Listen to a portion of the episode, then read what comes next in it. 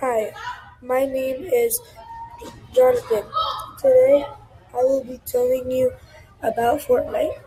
Fortnite is a basic game about building and surviving until the last person until the last person or team alive. Kids are addicted to this game because it's very fun and creative. There's a, a lot of building and battling. Fortnite is the most popular game right now in 2018. But but now kids are spending hundreds and hundreds of thousands of dollars into it.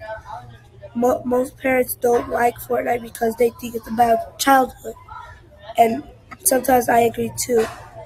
But it doesn't it doesn't make them stop to let them child to let the child play. The child can play because it's he's still young and he he wants to be creative and play with his friends and speak with them. But yeah, for I will be making more more podcasts like each month or may or maybe.